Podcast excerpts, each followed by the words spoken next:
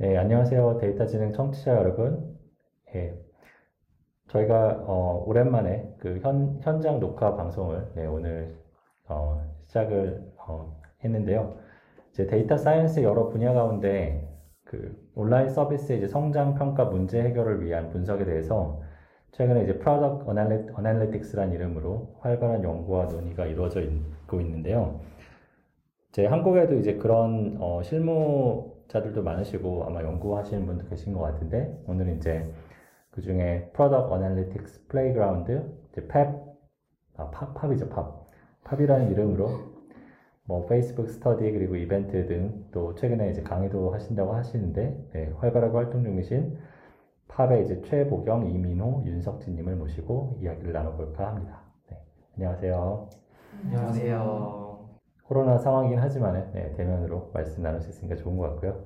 네, 우선은 어, 또 각자 네, 간단한 소개 부탁 뭐 드리겠습니다. 네, 저는 뭐 보경님부터 네, 부탁드릴게요. 네. 네, 안녕하세요. 저는 최보경이라고 하고요. 이 PAP 팹이라는 커뮤니티를 운영하고 있고요.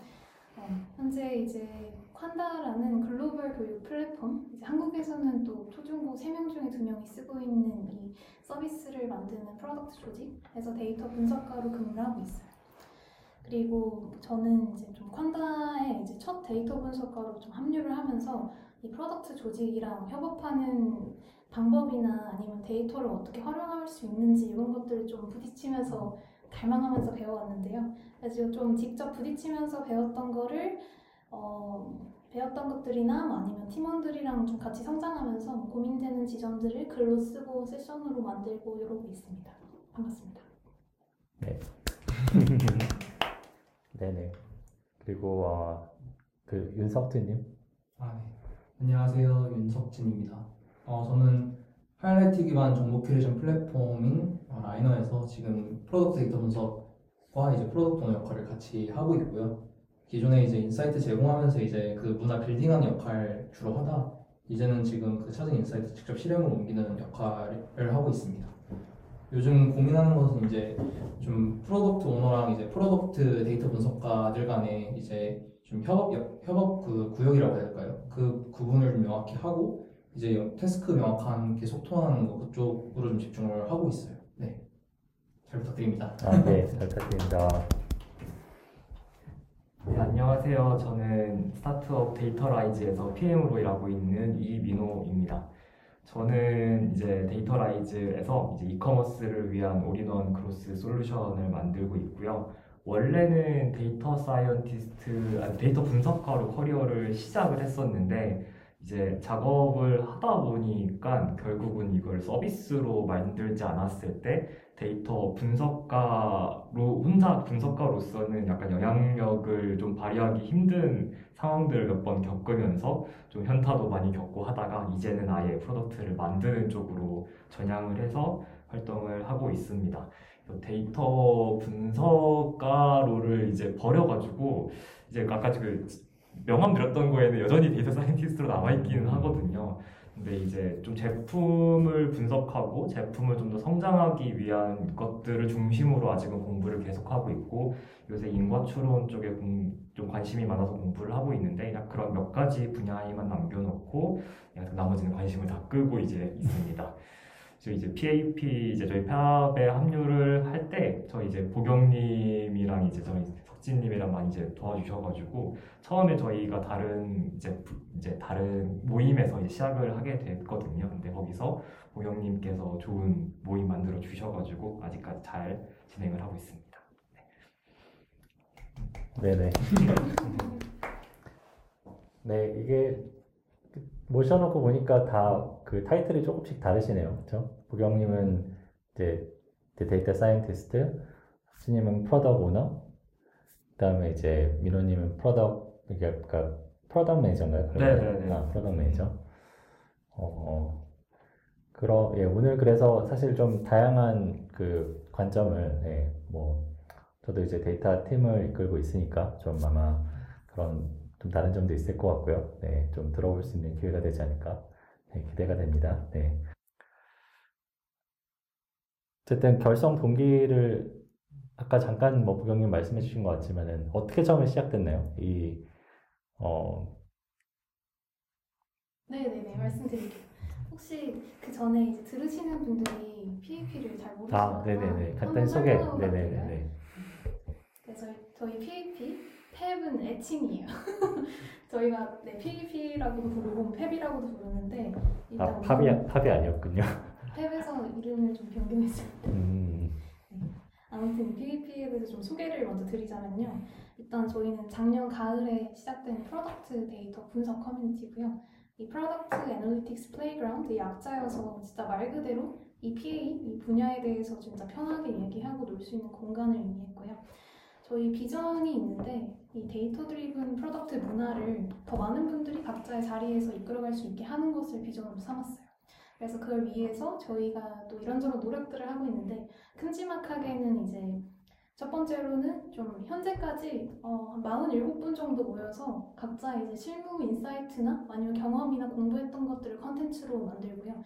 그렇게 지식 공유를 하는 게 한 사이드고 이제 두 번째로는 관심 분야를 같이 스터디하면서 기쁘으로 만들어서 배포하는 활동도 했었고 세 번째로는 컨퍼런스도 열어서 좀 지식을 같이 더, 더 멀리 돌리 넘파해보려는 이런 것들 하고 있고 저희는 주, 주제 자체는 매트릭 그리고 실험, 프로덕트, 시각화 인과 추론 이런 영역들을 같이 다루고 있고요. 최근에는 이렇게 진영님과 함께하는 데이터 지능 팟캐스트도 시작을 했고 그 외로도 이제 뭐 강의 준비도 한번 해보겠습니다. 그 좋은 소식이 하나 있어요. 저희가 PVP가 그 페이스북 으로 가입자가 어제 막 천명을 달성해서 네 좋은 소식이 있었어요. 그리고 유튜브도 한 달 조금 넘었는데 좀 작지만 그래도 100명 구독자를 달성을 했습니다. 패백 KPI는 구독자 수인가요? 아, 네, 저희, 저희도 KPI를 세우고 다니는데 우선은 이제 페이스북 가입자가 주 매출인 것 같습니다. 네, 생각보다 많은 분들이 모여서 저희는 되게 이 프로덕트를 개발하고 개선하는데 데이터를 활용한다라는 관심사를 가지고 데이터 직군뿐 아니라 뭐 CEO 스태프, 전략 직군, 마케팅 직군, PO e 직군 이런 분들도 다 같이 모여요. 그래서 이 관심사를 가지고 많은 분들이 모인다는 게 매번 조금 놀라고 감사하기도 하고 그런 마음이 있습니다. 네네. 어 사실 이렇게 그뭐 그냥 데이터 사이언스라고 좀 크게 볼 수도 있고 뭐 이제 프로덕 애널리틱스라는 말이 사실은 어 좀 본격적으로 쓰이기 시작한 지가 좀 아주 길진 않다 뭐 이런 생각도 좀 들긴 하는데 어 그래서 아마 각자 좀 생각하시는 정의나 뭐 그런 것도 좀 다를 것 같긴 해요. 근데 이제 그 그러면은 내가 생각하는 PA 그 그러니까 프로덕 애널리틱스의 뭐 핵심 뭐 이런 거를 혹시 어, 석재님이나 뭐 이런님 말씀해 보시 먼저 한번. 네. 음, 제가 생각했을 때는 포로덕트 애널리틱스의 핵심이 약간 프로덕트 조직의 등대 역할을 해주는 거라고 저는 생각을 하긴 하거든요. 프로덕트 조직하고 밀접하게 일하고 거기서 이제 아웃풋이 나오는 게 주인 것 같은데 이제 제가 생각했을 때는 조직한테 이제 방향성을 제시해 줄 수 있고 그 방향성을 통해서 이제 데이터 기반에서 우선순위 산정하고 그 다음에 그 데이터를 기반해서 이터레이션 하면서 이제 배움 축적될 수 있도록 돕는 게 저는 좀 PA의 핵심 아닌가라는 생각이 좀있긴 해요. 그래서 이제 데이터로 이제 프로젝트, 프로젝트 내에 이제 해결해야 되는 문제들과 사로잡아야 되는 기회들이 이제 어떤 거 있는지 이야기할 수도 있어야 된다 생각을 하고 그래서 그렇게 해서 이제 얻은 프로덕트에 대한 배움이 전사적으로 잘 공유될 수 있도록 하는 것도 프로덕트 애널리틱스의 그 바운드리에 속하는 것 같고요. 제생각은 그렇습니다. 저도 약간 비슷한 부분들이 있는데요. 일단 이제 프로덕트 애널리틱스라고 하지만 결국 이게 유지가 되려면 필요한 거는 프로세스랑 문화가 이제 잡혀 있어야 되는 것들이거든요. 그래서 약간 오히려 분석 기법이나 이런 것들이 약간 나중에 오는 것들이고 먼저 세팅이 돼야 되는 거는 이제 뭔가 구성원들 같은 목표를 봐야 되고 그 다음에 목표를 수치화하고 싶어 하는 거잖아요. 데이터 보는 사람들이 하는 일들을. 근데 이제 이걸, 이걸 실무에서 처음 느꼈던 건데 다들 똑같은 한글 이름으로 된 무슨 전환율, 무슨 이런 지표들을 얘기를 하지만 뭐 쿼리나 코드를 까보면은 되게 같은 이름인데 계산하는 방식도 다르고 조건도 다르고 이런 경우들이 되게 많이 생기더라고요. 그래서 그런 목표라는 게 딱 주어졌을 때 이제 누군가 이제 리더가 됐든 이제 누군가가 이제 깃발을 딱 꽂고 우리는 저기로 갈 거다라고 했을 때 이제 그런 구체적인 측정 방안 어떻게 저거를 잡을 거고 우리는 어떻게 계산을 할 거고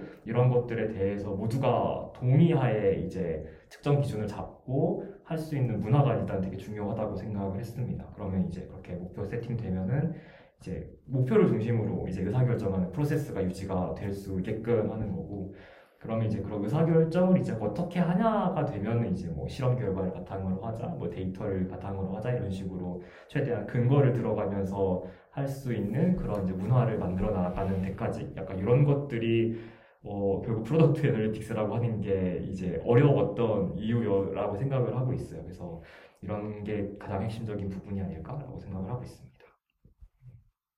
아, 네네. 그러니까 음. 문화, 그러니까 어쨌든 그 조직에서 이제 좀그 그 문화라는 게 사실 이렇게 여러 가지 관점에서 얘기할 수 있을 것 같은데 방금 네. 말씀하신 거는 이제 조금 그 조직 내에 어떤 같은 언어로 그러니까 숫자에 대해서 이야기할 수 있고 같은 뭔가 프로세스로 의사결정할 수 있고 뭐 그런 거 네네. 말씀하시는 걸까요? 네, 결국은 이제 디자이너 분들도 데이터를 봐야 되고 기획자 분들도 데이터를 봐야 되고 그래서 분석가만 데이터를 보고 있는 게 아니잖아요. 그러면은 모든 사람들이 데이터 숫자를 뭔가를 보고 있는데 각지 각기 다른 직군이 각자 다른 게 집계된 숫자를 보고 있으면 안 되다 보니까 뭔가 그런 포지션과 상관없이 데이터는 모두가 바라봐야 되는 것들이고 그 다음에 이걸 기준으로 의사결정을 한다고 했을 때 또 포지션에 상관없이 여기에 대해서 수긍을 할 수 있고 그걸 가지고 논리를 펼칠 수 있는 그런 환경이라는 생각을 좀 많이 하고 있습니다. 사실 이제 분석이라는 거에 대한 저도 이제 약간 대학교 때 처음 데이터 분석할 때 그런 약간 환상이 있었거든요. 이제 R이나 파이썬이나 이런 코디를 엄청 잘 짜가지고 뭐 그때는 또 이제 하도비 엄청 또 핫할 때였다 보니까 그런 복잡한 기술 스택으로 뭔가 결론을 내는 게 진짜 데이터 사이언스지라고 생각을 했었는데 사실은 되게 엄청 데이터를 잘 보시고 인사이트풀한 분이 그냥 엑셀만 가지고 하고 계시는 거예요. 그래 이런 것들 생각했을 때 뭔가 그런 올바른 플로우에 의해서 도출된 숫자들이면은 이걸 가지고 결정을 하는 것이야말로 진정한 데이터 드리븐이지 않을까라는 생각을 하면은 그러면 이제 오히려 이제 이제 분석이라는 거의 핵심이 이런 그런 문화 다 같이 그렇게 바라봐줄 수 있는 그런 것들이 오히려 되지 않을까라는 생각을 하게 됐었습니다. 네네 그 제가 이제 핵심이라고 말씀을 음. 드렸는데 이제 음. 사실 그것도 이제 제 가장 그, 그 가장 어려운 점이라고 뭐 좀 해석하신 것 아, 같기도 아, 네. 하고요. 네네네. 네네.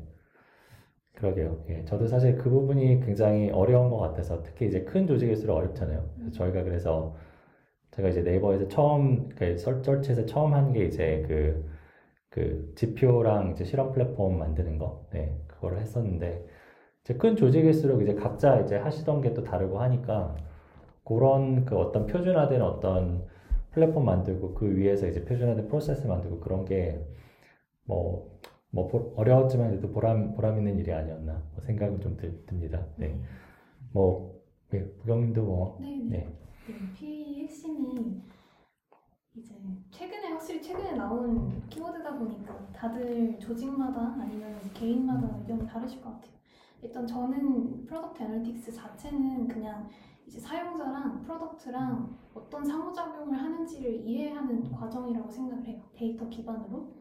근데 이제 이해하는 것으로 그치기에는 좀 아쉽잖아요. 결국엔 의사결정에 반영이 돼야 하고 서비스에 녹아져야 되니까.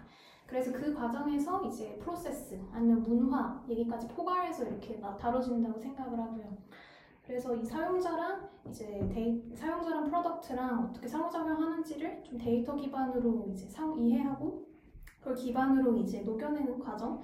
저도 이제 업무에서 여러 사이클을 돌면서 이제 하나둘씩 뭔가 좀 프레임워크를 세워봤었어요. 그래서 요거 뭔가 좀 PA의 핵심이라고 하면 전 키워드 자체는 그 상호작용으로 정의할 수 있을 것 같고 그리고 그 안에서 조금 더 구체적으로 뭐 어떤 일들을 하냐 같이 설명을 드려보면 일단 저는 그 프로덕트 그 출시 이벤트 전후로 좀 데이터가 활용되어야 하는 영역들이 있는 것 같아요.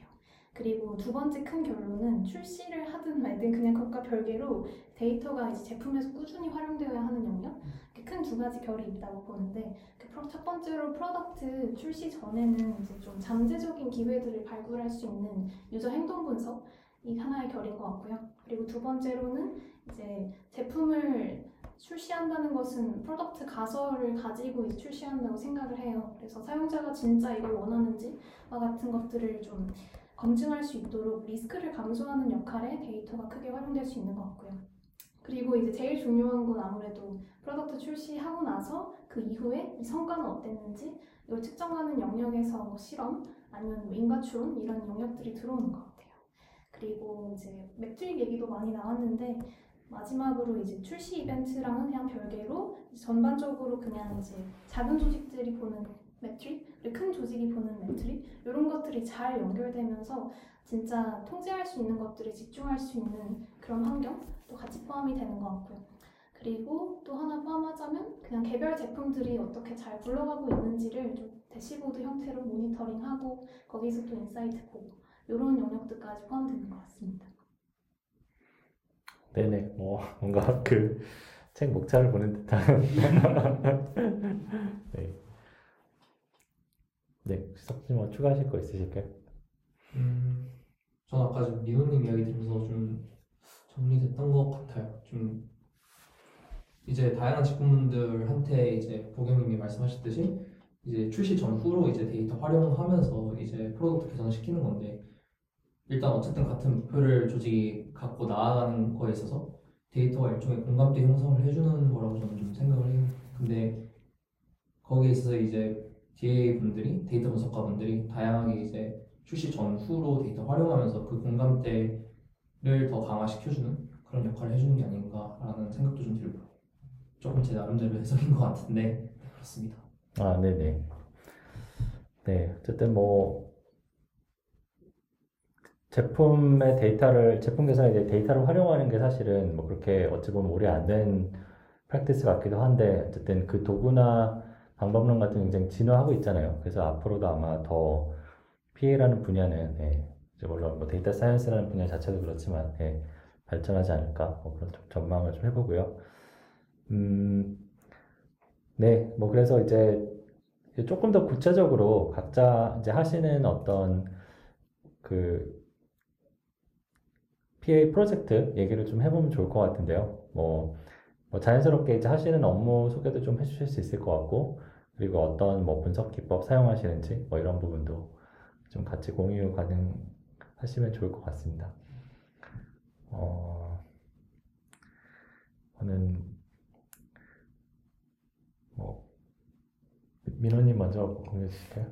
저 먼저 할까요? 네네.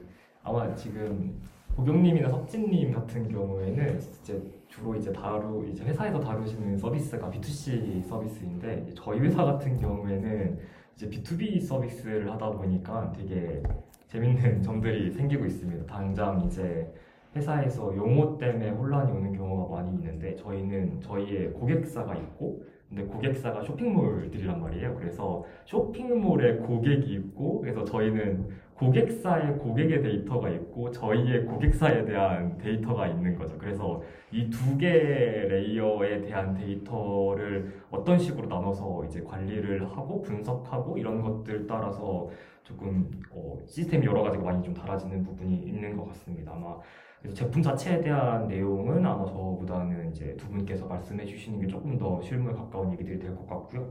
저희 같은 경우에는 이제 저희 회사의 업의 특성상 생기는 부분들은 이제 저희의 고객사 분들한테 이런 저희가 하고 있는 그런 프로덕트 애널리틱스라든지 다양한 이 분석에 대한 것들을 사장님들한테 설명시키고 납득시켜 드려야 되는 경우들이 굉장히 많이 있어요. 왜냐하면 저희가 만들고자 하는 프로젝트가 프로덕트가 결국은 저희가 저나 이제 이런 여기 계신 분들은 이제 어느 정도 이 데이터의 이 힘을 알고 그 다음에 실제로 이거를 프로덕트에서 적용을 해 보면서 데이터를 통한 성장의 이제 선순환 피드백 루프를 경험을 해 보시는 분들이 많은데 사실 이런 것들이 어느 정도 규모가 있어서 개발자와 분석가 팀이 세팅이 되는 데이터 팀을 꾸릴 수 있는 곳에서는 이런 것들을 많이 경험을 하실 수가 있지만 영세한 업체라든지 아니면 아직 좀 비즈니스 쪽에 방점이 찍혀 있는 인력 구성을 가지고 있는 회사들 같은 경우에는 이런 목표를 하나를 위해서 데이터 팀을 세팅한다는 것 자체가 굉장히 큰 무험이 되는 거죠. 그래서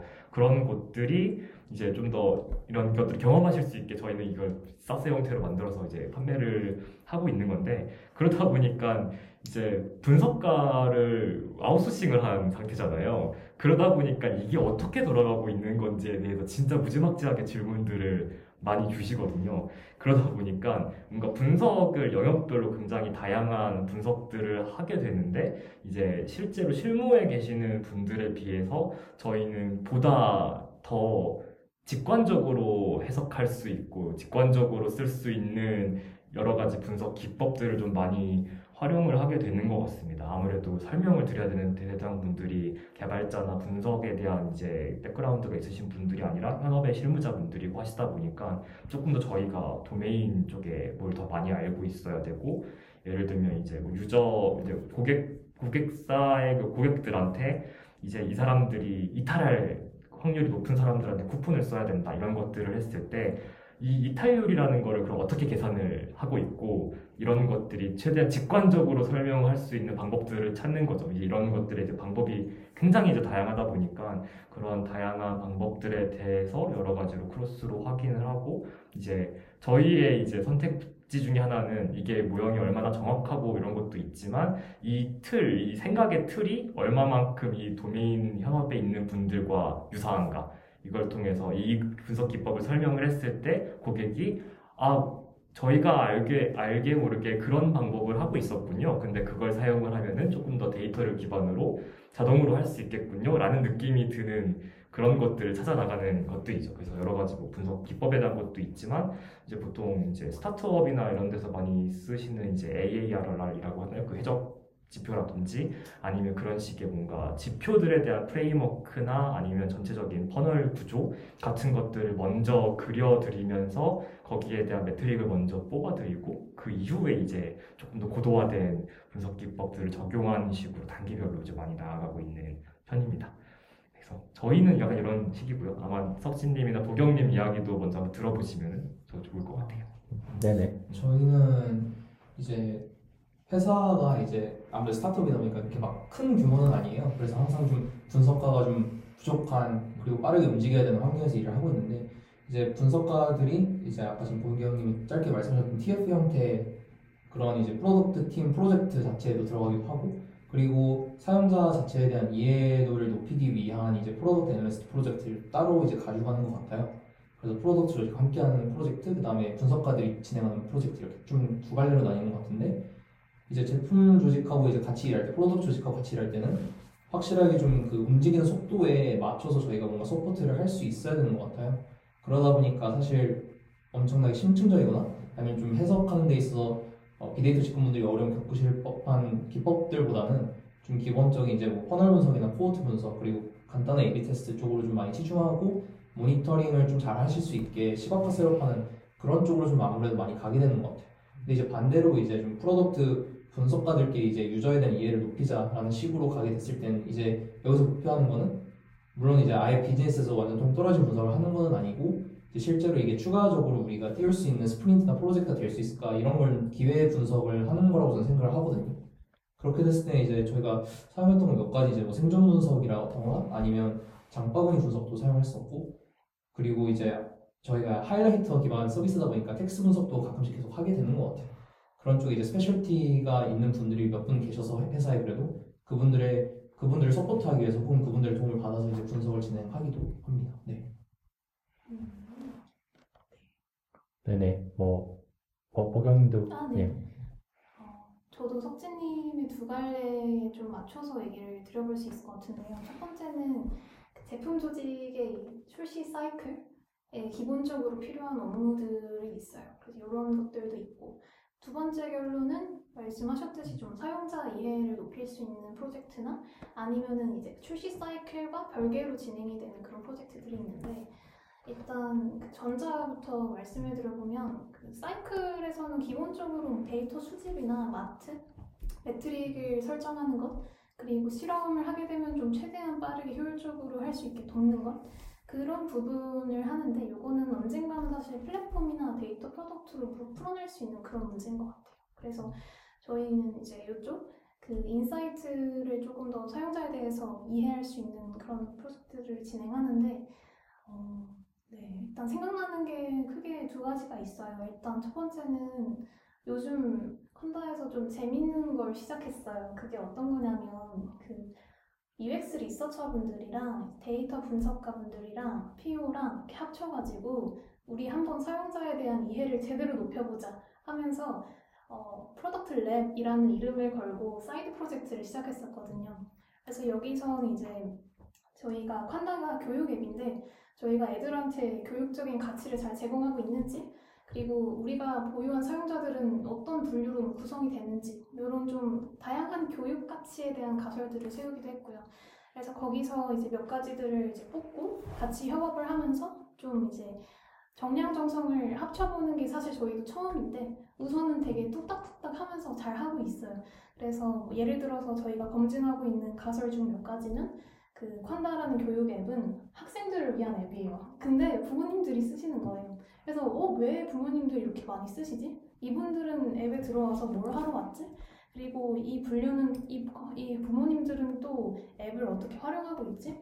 이런 가설들도 있었고 그 외로는 뭐, 뭐 이칸다라는 앱에서 아이들이 더 공부를 많이 하게 할 수 있을까?에 대한 그런 본질적인 질문을 던지기도 해요. 그래서 저희는 이렇게 좀 프로덕트 랩이라는 형태로 이렇게 협업을 시작했는데 그 조금 기법에 대해서도 얘기를 해보면 일단 그 학부모 유저를 이해하고 싶었어요. 그게 이제 기본적인 주제였고 우선은 이제 학부모 유저들에게 서베이를 먼저 보내요. 서베이를 보낼 때 문항 자체를 학부모 페르소나를 잘 설계할 수 있는 그런 문항들 위주로 보내고요. 그 다음에 이제 서베이를 받고 그 문항들 위주로 이제 이 유저는 이런 페르소나 이런 식으로 조금 정성적으로 라벨링을 아 좀 기계적으로 라벨링을 해줘요. 문항 설계가 자체가 그렇게 나가 있으니까. 그래서 요 라벨이 된 페르소나를 가지고 이제 앱 내에서 어떻게 활동하고 있는지를 이제 데이터로 보고 그런 이제 데이터 그 작업에서는 사실 그 흩어져 있는 사용자 로그 데이터들을 잘 수합하는 게 주, 중요했어요. 그래서 뭐 사실 ML에도 로그의 계층도 너무 다르고 그 로그를 심었던 조직들도 다 뭔가 조금 다른 식으로 심어가지고 데이터를 잘 모아서 사용자 행동을 이해할 수 있는 방법들을 썼는데 뭐 크게 이런 것도 썼었어요. 그 행동 데이터를 가지고 클러스터링을 진행을 했었는데 그래서 학부모 페르소나들은 뭐 이런 클러스터들로 분류가 되고 이 클러스터는 엠넷에서 주로 뭐 검색만 한다. 아니면 영상도 같이 본다 이런 식으로 좀 사용자에 대한 이해를 높였었던 게 있었어요. 이 프로젝트는 어, 사이드 프로젝트로 출발했다고 말씀드렸잖아요. 이게 그 저희가 이제 그 석진님도 말씀하셨듯이 프로덕트 분석가들이 모여서 하는 프로젝트랑 그 느낌은 되게 비슷해요. 그 의도는 사용, 그 사용자에 대한 이해를 데이터로 높이고 저희가 제품에 잘 반영을 하고 싶다는데 그래서 저희는 조금 더 다른 팀분들도 같이 모셨어요. 그래서 PO도 모으고 네, u s 리서처분들도 모으고 이렇게 다 모아서 이제 조금 더 힘을 가져갈 수 음. 있게 조금 더 의사결정권자를 잘 설득할 수 있게 이런 것도 있었고 그리고 장점이라고 하면은 사이드 프로젝트로 서로에 대한 커밋먼트가 있는 거예요. 그래서 8주 동안 우리 끝내자라고 하면은 이제 8주 동안 프로젝트를 끝내게 되는 그런 게 있었어요. 그렇죠. 뭔가 네네. 본업도 바쁘실 것 같은데 사이드 네. 프로젝트까지 네, 이게 열정이 있죠. 그리고 사실 영감 받은 게 있었어요. 스포티파이 인사이트 팀 블로그가 있는데 그 스포티파이 인사이트 팀은 아예 이제 데이터 사이언티스트들이랑 UX 리서처분들이랑 아예 같이 있는 팀이라고 하더라고요. 그래서 그쪽 블로그도 보면서 같이 공부하고 좀 적용해보고 이런 시도들을 했었습니다. 물론. 네. 아. 네. 네 뭐, 그러게요. 그 각자 좀 다른 환경에서 뭔가 좀, 이렇게 다른 문제를 풀고 계시지만, 그래도 아까 말씀하신 그 피해의 큰 영역 안에서 뭔가, 네, 재미난 일을 하시는 것 같네요. 제가 아무래도 이제 계속 지표에 관심이 많다 보니까 뭐 지표 얘기를 조금 더 네, 해보면 좋을 것 같은데요. 지금 계시는 회사에서 가장 중요하게 보는 지표는 뭔가요? 물론 회사에뭐 영업 기밀이라면 할수 없지만 그리고 이제 그 지표를 그러니까 보통 실험을 하시면 그 지표를 움직이려고 실험을 하실 거잖아요. 근데 그것 그렇게 그렇게 하는 데 있어서 어떤 뭐 챌린지가 있을지. 아. 네네. 저희는 그래도 지표가 명확해서 아마 알려드려도 괜찮을 것 같아요. 저희는 그 먼슬리 액티브 유저, 월간 활성 이용자 수랑 매출 이게 전사적으로 가장 큰 두 가지 매트릭이고요. 그래서 이제 MAU라고 이제 칭하는 지표랑 Revenue라고 칭하는 지표가 두 가지가 있는데 MAU 같은 경우는 이제 좀 글로벌 서비스라서 국가별로 쪼개서 이제 팀들이 좀 가져가기도 해요.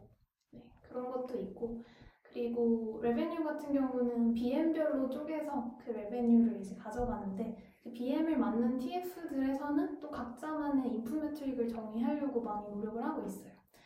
그래서 인풀 매트릭 하나 예시를 드릴 수 있는데 그 왜냐면 저희가 미리 그 블로그 글이나 이런 걸로 얘기했어가지고 네, 그 퀀다 쪽에서 동영상 풀이라는 그런 자료 그런 피처를 유료화한 기능이 있어요. 그래서 이쪽에서 담당하는 레베뉴는 그 동영상 풀이 멤버십으로 있는 레벤인데 저희는 인프메트릭들을 많이 이제 나열을 했는데 우선은 사실 가장 직관적이었던 게 그 동영상 풀이를 뭐 재생하는 전환율 이런 지표부터 앞단부터 건드리는 게그 출시 초기에는 되게 중요했던 것 같아요. 그래서 네, 예를 들면은 이제 프리미엄 아그 동영상 풀이 멤버십 쪽에서는 그 동영상 풀이 재생 전환율이라는 그런 직관적인 지표를 인풋으로 삼고 실험을 진행했었던 적이 다수 있습니다. 지금은 좀 바뀌었어요. 음, 네네 아마 이그 대강은 저도 음. 그, 그러니까 이제 동영상 사용자들이 이제 컨텐츠 사용하고 뭐 그러면서 이제 좀 인게이지 되고 뭔가 막 밸류를 갖게 되면 이제 뭔가 계속 그 남는 거잖아요, 그렇죠? 음. 근데 이제 그게 사실은 그, 그 이벤트 간에 시차가 있다 보니까 아마 방금 말씀하신 인풋메트릭이라고 하시는 이제 사용자 개별 행동에 대한 인게이지먼트랑 그다음에 이제 정말 비즈니스 KPI라고 생각하시는 MAU나 뭐 MAU나 매출이나 뭐 거의 같은 얘기일 것 같은데 음. 그 사이에 그 사이에 어떤 시차나 어떤 음. 그 갭을 어떻게 극복하시는지 뭐 혹시 네 그것도 되게 중요해요. 그 이, 이 전환율 지표를 실험의 매트릭으로 삼고 계속 올려도 되냐라는 거에 대해서 저희는 기본적인 방법으로는 그냥 상관관계라도 한번 봐요. 이제 동영상 풀이를 더 많이 재생할수록 아, 이 프리미엄 아, 멤버십으로 전환이 더 많이 되는구나. 이런 상관관계를 한번 보고 진행을 했었고요. 그래서 그거 외로도 이제 인풋매트릭이 조금 더 직관적이지 않을 때 방금 말씀드렸던 동영상 풀이를 재생하는 전환율이 되게 직관적이잖아요. 직관적이지 않은 것들은 실험을 해보기로 되게 많이 권장을 하고 있어요. 그래서 이 매트릭을 올릴 수 있는 실험을 해보고 그 조금 더 상담 시간이 조금 더 들더라도 상담 매트릭에 변화를 줄 수 있는지. 그 라이너는 이제 하이라이터 서비스고 거기에도 이제 유료 멤버십 있고 그렇잖아요, 그렇죠? 그러면 이제 대강은 뭐 짐작이 되는 부분도 있지만 혹시 뭐 그런 이제 그뭐 그런 거죠. 좀, 좀 일반적으로는 이제 지표를 여러 가지 보실 텐데 네. 그중 굉장히 이제 센시티브하고 움직이기 쉬운 지표도 있고 근데 이제 중요한데 움직이기 어려운 지표도 있고 보통 지표들이 이제 모든 지표 하나만 보면 다 다 되는 게 아니라서 이제 네. 그런 약간 포트폴리오를 보게 되시는데 뭐 그거 이제 그런 관점에서 혹시 뭐뭐 뭐 배우신 거나 아니면은 네. 음, 일단 저희 지표는 제일 중요한 전사적으로 제일 중요한 집중는 방금 보경이 말씀하셨듯이 MAU에 좀 집중을 하고 있는 부분 은 확실히 있는 것 같아요. 이제 그건 이제 대다수의 좀 초기 B2C 스타트업들이 어, 거의 다 집중하고 이제 외부적으로도 공유를 하는 지표일 거고요. 근데 이제 MAU를 전사적으로 전사적으로 이제 제일 높은 우선순위를 두면서 저희가 이제 집중하고 있는 영역은 저희 코어 프로덕트가 지금 3개 정도 있어요.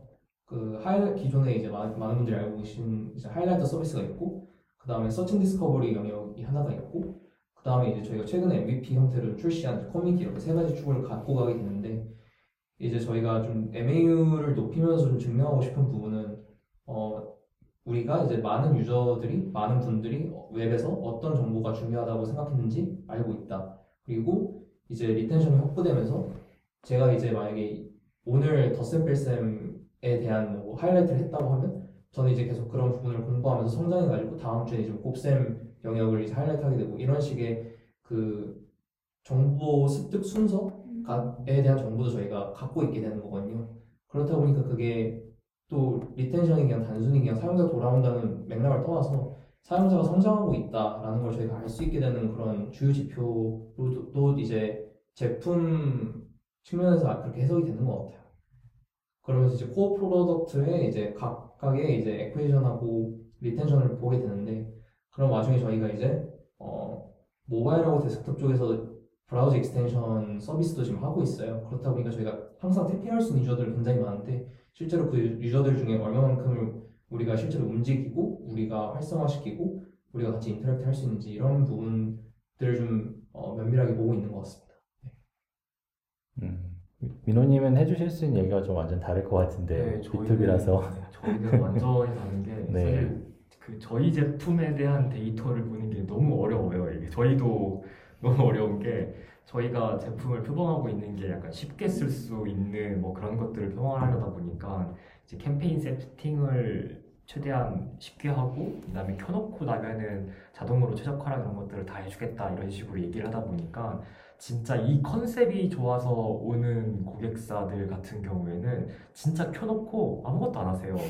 그러면은 사실 이분들 같은 경우에는 대시보드 잘 들어오시지도 않다 보니까 데이터는 안 남는데 만족은 하고 계시는 거예요. 만족을 하니까 안 들어오시는 분들이 계시고 그 다음에 이제 어떤 분들은 아 만족스러우니까 더 들어가서 아 뭔가 더 요구를 해야겠다라고 하시는 분들도 있고 하다 보니까 둘다 고객이 만족을 하고 있는데 이게 데이터로 나타나는 방향성이 완전히 달라지는 거죠. 그래서 저희는 아직까지는 저희 그런 고객사, 저희 핵심적으로 보고 있는 것들은 그래서 우리가 데이터로 고객을 정말로 성장시켜주고 있는가를 오히려 조금 더 보고 제품에 대한 데이터로 판단하는 것들은 오히려 약간은 지금 어, 보류를 하고 있는 상태에 가까운 것 같습니다. 대신에 이제 데이터를 잘 남기는 것들은 중요하다 보니까 일단 기록은 계속 쌓아놓고 있으면서 조금 더 잘 남길 수 있는 방법에 대해서 고민을 많이 하고 있고요. 일단은 제품 쪽에 대한 데이터보다는 이제 고객사가 성장에 대한 체감을 느끼게 하는 것 그런 것들을 중심으로 저희의 저희제 데이터보다는 고객사의 데이터를 좀 더 잘 가공해서 전달해 주는 것을 아직까지는 핵심으로 하고 있어요. 그래서 저희도 되게 데이터 분석해 주시는 분들이 약간 수건 사업 중에 이제 하나가 되어버린 거죠. 그럼 이제 우리도 우리도 우리 데이터 대시보드 이제 데이터로 한 성장을 시켜보고 싶은데 이제 저희가 약간 제품화를 할 수 있겠다 싶었던 거는 이제 쇼핑몰은 사실 플로어가 대부분 비슷해요. 어느 나라를 방문을 하고 메인 페이지에 들어오면 상품의 목록이 있고 상품 목록에서 뭘 찍고 들어가면 여기에 대한 더 상세한 정보가 있고 장바구니에 담을 수 있고 장바구니에 담은 것들을 물건을 구매를 한다 이 플로우가 생각보다 여기서 벗어나는 게 되게 별로 없거든요. 근데 이제 두 분께서 말씀하시는 이제 환다 같은 경우에는 동영상 뭐 재생이라든지 이런 다양한 피처들이 있는 거고 라이너는 이제 하이라이트를 한다는 그게 있는 건데 저희도 그러면은 저희의 그런 특징들을 데이터를 어떻게 남길 것인가 고객이 만약에 이걸 만족을 한다고 하면은 만족을 어떻게 판단을 할 것이고 이런 것들이 좀 고민이어서 아직까지는 가성비의 문제 때문에 조금 더 정성적인 이제 정말 인터뷰를 한다든지 이제 아니면은 차라리 본다고 하면은 CS 쪽을 더 지금은 많이 보고 있는 상태이기는 해요. 예를 들면 이제 고객 고객이 먼저 CS 이런 이슈들에 대한 CS를 제기해 주는 것과 저희가 먼저 확인을 해서 이제 제공을 하는 이런 것들이 좀 비율이 있는데 그런 것들이 얼마만큼 우리가 더 선제적으로 고객의 니즈를 더 보고 있는가 이런 부분에 오히려 더 집중을 해가지고 지금은 보고 있는 단계인 것 같습니다. 그래서 저는 두 분 얘기 들으면 너무 부러워요. 빨리 우리 회사도 저, 저런 단계가 되어야 좀더 재미있게 진짜 프로덕트 애널리틱스 느낌의 뭔가를 할 수 있을 것 같아서 아직까지는 준비하는 단계라고 생각하고 있습니다. 네네. 어, 네, 그러게요. 회사 그 각 세 세 군데 다른 회사에 계신 세 분을 모셨더니 예, 그, 나눌 수 있는 그, 나, 그 말씀하시는 내용이 굉장히 다양해서 네, 좋네요. 네.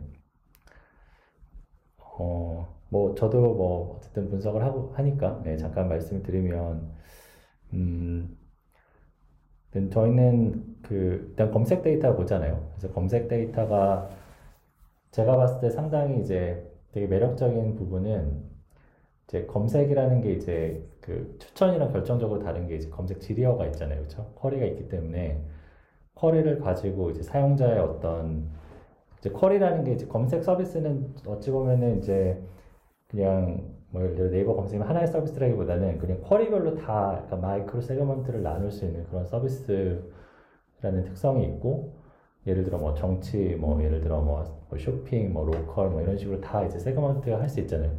이제 그러, 그래서 이제 그 세그먼트별로 다 이제 그 개발 조직도 다르고 뭐 그런 식으로 되어 있고 어 그렇지만 이제 검색 서비스라는 큰 틀 안에서는 이제 사실 다양한 결과가 나오기도 하잖아요. 그래서 예를 들어서 특정 질의에 대해서 로컬 결과가 중요한지 아니면 뭐 블로그가 중요한지 뭐 그런 종류의 토론을 되게 많이 하고요.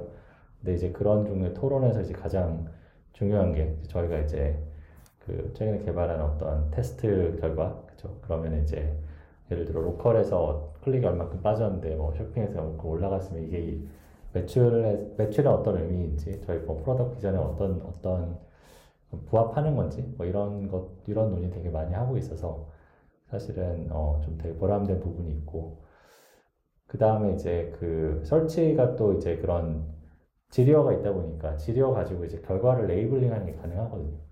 그 지리어의 특정 지리어의 첫 번째 결과 좋은 결과냐 그거를 100% 완벽하게 모르지만 어느 정도 그냥 그 잘 훈련된 평가자분이 평가해 주실 수 있는 예, 이제 그런 여지가 있는 거죠. 그래서 그렇게 의미하는 거는 이제 저희가 사용자가 그, 그, 특정 페이지에서 이제 보인 행동을 이제 에그리게이트 해가지고 이제 다양한 뭐 시그널을 뽑을 수 있고 예를 들어 뭐 클릭이나 뭐 듀얼타임이나 아니면 뭐 그 페이지 안에서 볼 수도 있고 그 페이지 밖에 뭐 랜딩 페이지에서 볼 수도 있고 이제 그런 시그널이 있고 그다음에 그, 그 페이지에 대한 퀄리티 레이블을 저희가 수집할 수 있고 그럼 이제 그 두 가지를 가지고 굉장히 다양한 뭐 지표 그 모델 기반 지표 그런 걸 만들 수 있잖아요. 그래서 이제 그런 부분이 저 같은 경우 이제 검색 쪽 분석을 예전에 했었고 이제 추천 쪽도 했었는데 검색 쪽이 어쨌든 그런 어떤 그 그러니까 이제 사용자 비해비얼 데이터, 레이블 데이터 그리고 이제 검색도 뭐 서비스니까 당연히 리텐션이나 이제 그런 거 볼 수 있잖아요.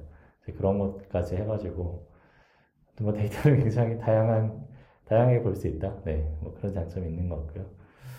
음, 얘기를 하려고 시작한 것 같은데. 음, 네. 서치 카테고리들 별로 이제, 네, 네. 이제 뭐 불, 그 블로그가 제일 위에 뜰 수도 있고 지식인이 맨 위에 뜰 수도 있는데 그 카테고리별로 이제 유도 하, 그 트래픽을 유도하는 서비스들을 이제 다르게 뭐 해서 테스팅 해본다던가 이런 이런 것도 많이 하나요? 아 그렇죠. 네, 그러니까 그 믹스가 굉장히 중요하잖아요. 그래서 이제 통합 검색이라는 이제 뭐 이름으로 이제 네이버 검색을 했었는데 최근에 이제 그거를 또 스마트 스마트 블록이라는 이름으로 저희가 원래는 이제 결과가 개별 컬렉션별로 나왔었는데 예를 들어 로컬 뭐, 뭐 쇼핑 그다음에 뭐 웹 이런 식으로 컬렉션별로 이제 랭킹이 됐었는데 그거를 이제 사용자 인텐트별로 묶는 작업을 하고 있거든요.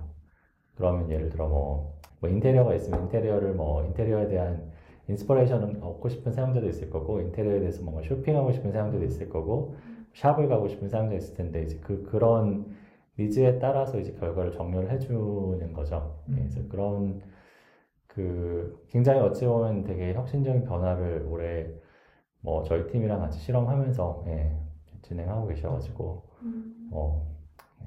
아, 카테고리별로 이제 구매 의도가 강할 것 같은 것들은 이제 네이버 쇼핑을 띄워준다. 든지 아니면 예약이나 뭐 그렇죠. 뭐 그런 거 네. 이제 플레이스를 띄워준다는 이런 식으로 갈수 가야겠네요. 네네네. 거기 이제 개인화도 들어가고 뭐 이제 그러니까 결과 클러스터링도 들어가고 뭐 굉장히 이제 어 이제 다양한 이제 어, 어쨌든 컬렉션이라는 틀을 깨, 깨고 나니까 이제 굉장히 해볼 수 있는 일이 많아서 네 그런 거 잘 지원하려고 네, 노력하고 있습니다. 네.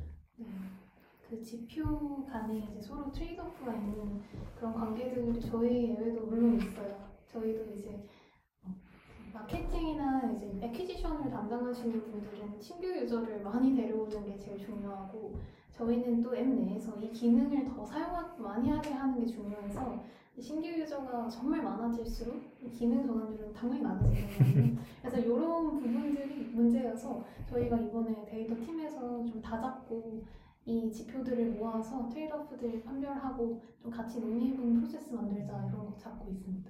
되게 공감이 되는 부분인 것 같아요. 저희 같은 경우에는 이제 고객사 화면에서 배너를 띄워준다는 이런 활동들을 많이 하거든요. 그러면 그때 꼭 나오는 게 뭐가 있냐면 고객사에서는 배너 크기 좀 키워주세요 라고 말씀을 되게 많이 하세요. 근데 테스트를 항상 해보면은 배너 크기가 이만큼 커지면 클릭률이 올라가긴 올라가는데 거기에 좀 언어행하게 반응하는 고객도 되게 늘어나는 것들이 있거든요. 뭔가 다 계속 닫는다든지 이런 좀 네거티브한 피드백들이 또 같이 늘어나다 보니까 그거에 대한 적정선을 저희도 잡아야 되다 보니 좀막 설득도 드려야 되고 아 그래도 요 정도가 저희가 실험을 해가지고 잡은 이제 최저 이 이다고 이제 말씀을 드려서 이제 뭐 들어주시는 경우도 있고 아닌 경우도 있고 한데요. 그런 그런 것들 되게 지금 보경님께서 되게 큰 프로덕트에서 말씀을 주셨지만 되게 작은 실험으로 가도 그런 트레드오프들이 많이 생기더라고요. 그래서 제품을 만들면서 그런 곳곳에서 발생하는 그런 트레이드오프들을 찾고 그것들을 컨트롤할 때 이제 좀 다른 뭐 기획을 하든 아니면 새로운 기능을 말든 만들든지 간에 그런 분석과 실험을 통해서 얻게 된 그런 트레이드오프를 통한 인사이트들이 이제 다른 분들한테 잘 퍼져가지고 좋은 제품을 만드는데 좋은 인사이트를 주시는 것도 되게 좋은 PA의 역할인 것 같습니다. 네네. 그 B2B에서는 그런 부분이, 그러니까 이제 B2C에서는 방금 음. 말씀하신 게 실험으로 그냥 해결이 되는데, 맞아요. B2B에서는 제가 궁금한 게 그, 그 배너 크기 방금 말씀하신 그 트레이드오프가 그, 그 밸런싱 포인트가 그 고객사별로 다를 수가 있잖아요. 맞아요. 네. 맞습니다. 그런 부분은 개별적으로 실험을 해서 의사결정 하시도록 가이드를 주시는 편인가요? 아니면은 뭔가 내부적인 방법론이 따로 있으신가요? 일단 저희가 요거 실험을 했을 때는 어느 정도 이제 기본 규격을 뭘로 잡는 게 좋을까를 논의할 때였었거든요. 근데 이제 결국은 그 기본은 기본이지 결국 이제 사이트에서 그간 해왔던 그 브랜드 브랜딩에 맞는 크기라는 것들도 있고 하다 보니까 결국은 저희가 안내를 하는 게 약간 모범 정답이 아닐 가능성이 훨씬 높은 상태가 많이 돼서 그래서 지금은 그냥 약간 MAB 형태로 소재들을 등록을 하고 약간 자동으로 실험을 돌아가게끔 만들어드리는 환경을 세팅하는 쪽만 집중을 했던 것 같아요. 그래서 저희가 어느 정도 경험적으로 이제 실험을 하고 이러면서 쌓인 이제 그런 결과는 어느 정도 그거 트레이드 오프, 트레이드 오프가 있다인 거다 보니까 그거에 대해서는 약간 안내를 해드리고 그러면은 이제 어, 고객사에서도 이제 고객 쇼핑몰마다 이 데이터에 대한 이해도라든지 아니면은 이제 그쪽의 경영진 분들의 이 실험에 대한 이 의지 이런 것도 좀 많이 다르시거든요. 근데 고객사분들 중에서 되게 실험 의지가 강하신 분들은 이제 거기 이제 계시는 디자이너 분들이나 이런 이제 MD 분들을 통해서 되게 다양한 배너 사이즈를 테스트를 해본다든지 아니면은 이제 상품의 이미지가 이제 정방형으로딱 잡혀 있는 경우도 있고 보통 메인 페이지에 들어가는 이미지들은 이제 위아래로 좀 길쭉한 경우도 있고 이런 것들이 많이 다르거든요. 그러면은 같은 상품에 대해서도 다른 종류의 이미지들을 활용을 한다거나 색깔을 바꿔본다거나 그런 것들을 할 수 있는 환경을 만들어 드리니까 그거를 굉장히 많이 테스트를 해 보시더라고요. 저희는 이제 데이터는 확인을 할 수가 있다 보니까 혹시라도 이런 이제 트레이드 오프가 관계가 보이면은 그러면 저희가 정기적으로 이제 미팅 같은 것들을 할 때 추가적으로 전달을 드리면서 이제 말씀을 드린다든지 하는 식으로 가이드만 드리고 있습니다. 아, 네네. 음. 그러니까 직접 가이드를 드리지만 네네. 네. 직접 실험하실 수 있게. 네네. 네. 이게 네네. 실험할 수 있게 만들어 드리는 게 가장 음, 음. 좋더라고요. 결국은 본인들이 직접 경험해 본 것과 이제 설명을 들은 거에 아무래도 차이가 좀 간극이 있는 것 같아요. 네네. 네네. 뭐, 그래서 저희가 지금까지 이제 그 PA 좀 전반적인 예, 이야기 그리고 각자 이제 뭐 프로젝트 얘기도 좀 해봤는데요. 네. 저는 조금 어, 각도를 바꿔서 이제 좀 어떤 그러니까 PA의 어떤 이제, 이제 보면은 여러 가지 뭐 방법론도 있고 뭐 툴도 있고 그런데 이제 아 난 이런 거 너무 관심 많고 뭐 아니면 뭐 이런 툴, 툴 되게 좋아해서 소개하고 싶다 그리고 이제 뭐 좀 그런 얘기 한번 해볼까요? 예. 저 떠오르는 게 몇 가지 있는데 그 항상 이제 로그 데이터를 보면서 사용자 데이터는 이렇게 잘 쌓였는데 그래서 이걸 어떻게 엮어서 좀 시각화를 할 수 있을까 또는 이제 데이터 직무 아니신 분들에게 잘 소통할 수 있을까 고민을 많이 하다가 어, 하나 라이브러리를 하나 발견했어요. 그 이름이 retention e a r i n g 이라는 건데 아마 아무도 모르실 거예요. 그게 GitHub에 이제 프로덕트 애널리틱스라고 치면 이제 다양한 이제 믹스패널이나 앰플리투드 SDK 제외하고 나서 별 스타수가 제일 높은 그런 라이브러리였어요. 그게 프로덕트 애널리스트를 위한 라이브러리로 오픈소스로 일단 오픈이 열려 있는데 그냥 이제 전반적으로 로그 데이터 형태를 전 처리하는 모듈을 정말 쉽게 만들어 놨고 그리고 그 로그 데이터를 전 처리해서 보여주는 주 기능이 로그 데이터들을 이제 좀 흔히들 아시는 생키 다이어그램은 은근 보기 불편한 점이 좀 있어요. 그리고 세부적인 튜닝도 많이 필요하고 그 어느 노드를 보여줄 건지, 어느 정도의 링크를 보여줄 건지 그런 것들을 아직 아예 그냥 인터랙티브 차트로 만든 그런 기능을 제공하더라고요. 그래서 그런 생키 다이어그램 같지만 조금 더 직관적으로 어떤 노드랑 어떤 노드가 연결이 잘 이제 어느 전환율로 되고 이런 것들을 좀 쉽게 보여주는 기능이 있어서 그거 외에도 이제 좀 다양하게 이제 유저 플로우를 방문하고 검색하고 쇼핑하고 이런 로그들이 있을 텐데 그 로그들을 좀 나열을 해서 확률 매트릭스로 만들어주는 기능이 있어요. 그래서 그 매트릭스를 이제 딱 보면 아 애들 아 사용자들이 들어와서 저희가 첫 번째로 검색을 몇 퍼센트 하는구나 두 번째로는 어떤 기능을 많이 쓰는구나 세 번째로는 몇 퍼센트가 이제 이탈을 하는구나 그런 것들을 좀 쉽게 보여주는 시각화 기능이 있어서 저는 그 리텐션 이유링을 실무에서 좀 잘 활용을 했습니다. 요거 하나가 떠올라요. 아, 네네. 그 리텐션 이어링에 한번 찾아봐야겠네요. 쇼나트 한꼭 추가해 놓도록 하겠습니다. 네. 어, 뭐 서진님은 혹시 떠오르는 거 있어요? 저희는 어 이제 비대 제가 입사했을 때쯤에 그때 이제 비데이터 직군분들에게 그 활용성을 높여야겠다 해서 이제 앰플리튜드라 앰플리튜드를 도입했어요 그때. 근데 앰플리튜드를 이제 다른 분들한테 추천드리고 싶은 경우는 일반적으로 사내 이제 데이터 드림 리 문화에 대한 니즈가 있는데 근데 분석가가 없거나 분석가가 부족하다 그런 환경에 제가 일반적으로 추천드리는 것 같아요.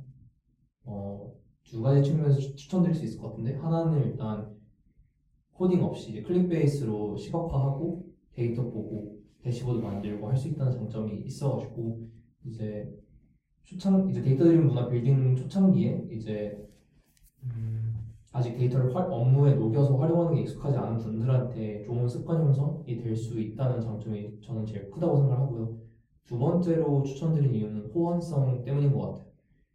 어, 이제 브레이즈나 아니면 뭐 앱스플라이어나 아니면 에어리치 같은 그런 마케팅 솔루션 툴들과도 이제 호환이 되어 있고 그리고 실제로 어, 그런 SDK, 엠플리트 SDK를 통해서 이제 유저 행동 로로그 데이터도 이제 많이 수집이 되는데 근데 그 수집된 데이터를 이제 AWS나 아니면 GCP, 빅커리 쪽에다가 붙는 것도 덤핑하는 것도 되게 쉽게 되어 있어가지고 어, 저희가 최근에 이제 데이터 엔지니어분들이 훌륭한 분 모셔오긴 했지만 이제 그분 모시기 전까지는 데이터 엔지니어 리소스도 굉장히 좀 부족한 상황이었거든요. 그랬을 때 프로덕트 애널리스트들의 이제 어, 분석 데이터 풀을 어떻게 확보할 것인가에 대한 고민이 있었는데 그때는 이제 어, 단기적인 솔루션으로라도 앰플리티드 행동 데이터를 좀로오그 데이터 풀로 활용하는 그런 방안도 마련했었던 것 같아요. 그래서 그런 측면에서도 좀 추천드릴 수 있지 않을까라는 생각을 합니다. 음. 아, 네.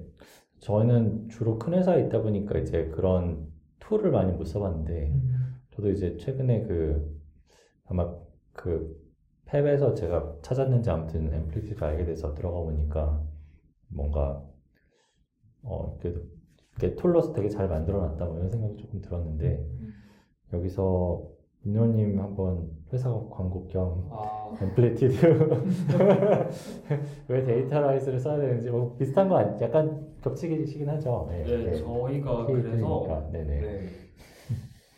이게 이게 상진이나 이제 다른 분들 말씀 주신 그 솔루션이나 이런 것들이 보통 저희가 이제 벤치마킹 모니터링을 계속 하는 서비스들이에요. 네, 저희가 되게 되게 좋거든요. 진짜 잘 만들었어요. 진짜 잘 만들었는데 근데 항상 앰플리튜드를 쓴다라고 하면은 이제 가격이 항상 좀 걸림돌이 되는 경우가 많거든요. 진짜 저게 비싸기 때문에 이제 중소형 중소형이랑 소물에서는 사실 비용을 조금 되게 어려 도입을 어려울 정도의 비용들이고 보통 저희 고객 사에서도 앰플리튜드를 쓴다라고 하면은 약간 어느 정도 뭐 비즈니스 모델 을 가지고 이제 투자자들한테 투자를 받았다. 이 정도가 되는 고객사들이 약간 애플리튜드까지 세팅을 해가지고 사용을 하시는 것 같아요. 그래서 툴 자체는 굉장히 좋고, 그 다음에 석진님이 말씀하신 대로 굉장히 다양한 인티그레이션과 이런 데이터 익스포트나 이런 기능들을 하고 있다 보니까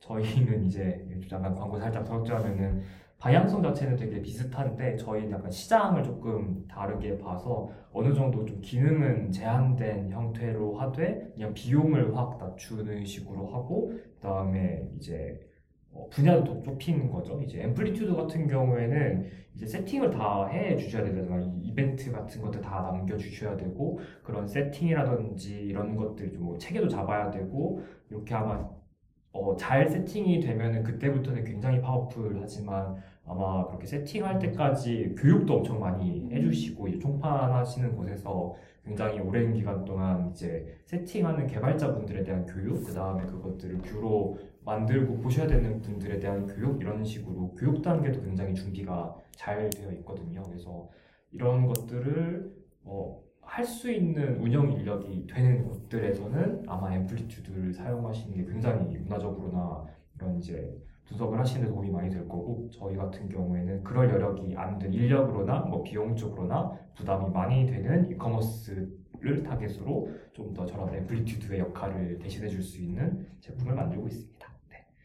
그래서 저희는 저런 툴을 활용을 하기에는 약간 댄, 뭔가 샘플로 저걸 써보기에는 비용이 너무 엄청나기 때문에 이제 약간 그런 사용하고 있는 고객사들과의 인터뷰나 이런 것들을 통해서 약간 간접 경험을 지금 보고 있는 상황이고요. 저희도 이제 아예 큰곳들을또 보통 인력이 있으니까 자체 구축을 하는데 저희는 비용적인 문제 때문에 자체 구축을 최대한 해가지고 이제 사용을 하고 있습니다. 이러다가 어느 정도 저희도 좀 규모가 되고 하면은 일정 부분은 저희도 저런 어, 관련된 툴에 좀 힘을 좀 많이 받을 수가 있을 것 같고요. 아니, 원래는 제가 저희 회사에서 이제 리서치 겸 좀 더 그런 서비스를 통한 분석을 경험을 해보고 싶어가지고 해외 서비스 중에 프로피드웰이라는 솔루션이 있어서 그거를 써보고 계세요. 근데 이게 지금 제가 쓰고 있는 게 아니어가지고 설명을 못 드리는데 여기는 좀 더 구독 서비스에 특화돼서 구독과 관련된 이제 그런 생존 음, 리텐션이라든지 그런 부분에 조금 더 특화된 그런 분석을 제공을 하는 솔루션으로 제가 알고 있거든요. 그래서 저희는 저 말고 지금 좀 사업 개발 쪽 분들이 직접 이거 세팅을 하셔가지고 보고 있는 걸로 알고 있다 정도. 그래서 저희는 약간 리서치 차원에서만 여러 가지 보고 있는 상황입니다. 되게 재밌더라고요. 이런 거 보고 있어요. 음, 음. 네. 저희도 유사하게는 이제 원래는 데이터 분석가 인력이 나름 이제 조직의 사이즈에 비해서 많아서 분석가분들이 대부분 이제 그런 연구스러운 아니면 제품 현황을 이해하는 걸 하시다가 최근에는 믹스패널이라는 툴을 도입 하기 시작했어요. 그래서 아직은 사용을 아직 못한 단계인데 우선은 데이터 팀에서 리드를 잡고 믹스패널을 도입하고 있는 과정에 있습니다. 음, 음. 이제 또 관련된 관련된 주제가 이제 그 이제 뭐 외부 솔루션을 안 쓰더라도 내부적인 어떤 어 그 좀 반복되는 것들이 되게 많잖아요. PA를 하다 보면 이제 뭐, 아, 뭐, 뭐 분석이 뭔가, 뭐 날짜만 바꾸, 바꾸고 뭔가 가들 리포트 요청도 들어오기도 하고, 뭔가, 그게 이제 어찌 보면 개인, 개인 입장에서는 자동화가 되, 자동화라는 뭐, 관점에서 얘기할 수도 있고, 이제, 이제 팀원이 여러분이 있으면 이제 어찌 보면 이제 그 협업, 협업 문제가 되는데, 한 명이 한 명이 이제 뭐 개발한 어떤 분석 코드를 다른 사람이 어떻게 사용할 수 있는가 뭐 이게 굉장히 어찌 보면은 어, 어려운 부분이라는 생각이 들고 이제 그게 이제 소프트웨어 엔지니어링보다 이제 그 분석 쪽은 아무래도 이제 뭐, 뭐 노트북 같은 걸 쓰시면 노트북은 또 버전 컨트롤이 잘 안 되고 뭐 여러 음. 가지 좀 이런 어려움이 있는 것 같은데 뭐그 부분은 그 그러니까 좀 요약을 하면은 이제 이제 PA 이제 내부적인 어떤 그 뭐 분석 결과나 좀 그런 거를 좀 뭐 서로 공유하거나 아니면 이제 조금 그 반복 작업을 효율하기 위해서는 어떤 어떤 뭐 고민하고 계신지 네, 좀 궁금하네요. 저희도 그 반복 작업을 우선 이제 데이터 팀원들이 다 모여서 반복되는 작업들을 싹 다 리스팅을 했어요. 네, 아예 그냥 백로그 형태로 만들었거든요. 그래서 뭐 KPI가 떨어졌을 때 원인 분석하기 아니면은 뭐 제품을 출시하면 대시보드 뭐 이런 업무들 루틴한 것들을 백록으로 싹 다 쌓고요. 그 다음에는 이제 좀 효율화될 수 있겠다 싶은 것들을 우선순위대로 좀 추렸어요. 근데 여기서도 이제 엔지니어링 인텐시브한 그 데이터 엔지니어들의 도움이 필요한 것들이 있고 아닌 것들이 있는데 그냥 이제 분석가들끼리 할 수 있는 것들은 몇 가지가 있었어요. 일단 어, 가장 손쉽게는 그 KPI가 떨어졌다. 그 왜 떨어졌을까 원인 분석하는 작업들이 꽤 반복이 되는데 어, 이후 일단 가장 첫 번째 스텝으로는 저희가 다 같이 공유하는 업무 보드가 있어요. 그리고 보드 안에 저희는 노션을 활용하는데 그 노션 안에서 템플릿들을 생성할 수 있거든요. 저희는 그 템플릿에 KPI 원인 분석하면 이 템플릿을 따라서 작업을 진행하세요라는 그런 템플릿 만들고 그 외에도 이제 뭐 제품에서 매트릭 정의한다 그러면 매트릭 정의하는 템플릿 만들고 그런 식으로 루틴한 것들을 분석가들이 각자 업무를 진행하실 때 어, 만약에 진행할 때 이 업무 보드에 당신이 진행하는 업무가 템플릿화 되어 있지 않으면 템플릿화 하면서 시작하세요. 이렇게 좀 해서 우선은 뭐 KPI 원인 분석이라고 하면 그 안에는 이제 뭐 어떤 KPI가 떨어졌냐 배경을 쓰고 그 안에서 뭔가 좀 세그먼트별로 브레이크다운 해가는 그런 플로우들을 좀 기록을 해놨어요. 그래서 간단하고 명확하게는 일단은 그런 보드 자체에서 템플릿화 하는 게 있고 두 번째로는 막 상관관계 분석을 한다라고 하는 그런 업무들이 있는데 저희는 그냥 코랩을 다 같이 활용하는데 코랩에 그냥 그냥 이제 좀 잘 활용할 수 있는 틀만들어두고 이제 또 데이터 팀 그리고 플러스 알파로 데이터에 관심 많으신 분들이 모이는 스터디가 있어요. 그래서 그 스터디에서 그거를 좀 같이 공유를 하면 공유를 할 때 은근 살짝 그게 사실 스터디라서 본인이 이제 공부한 것들을 발표하는 자리이기도 하면서 은근 이제 다른 분들께 이제 좀 업무 경험을 공유할 수도 있는 자리여서 그런 자리에서 이제 템플릿 콜랩을 좀 한번 싹 다 리뷰를 하고 그렇게 하면서 좀 다른 분들도 아 이렇게 쓰면 되는구나 해서 가져다가 쓰시고 본인이 이제 뭐 데이터 쿼리 연결해오는 그런 부분들을 튜닝하고 이렇게 진행했던 것 같아요. 그리고 최근에는 그 원래 데이터 조직 플러스 알파로 하는 스터디가 그런 공유의 장이었는데 이 주기가 되게 길었어요. 한 분이 발표를 하려면 이제는 막 17명 이렇게 참여를 하셔서 진짜 한 4개월을 기다려서 발표를 할 수 있는 거예요.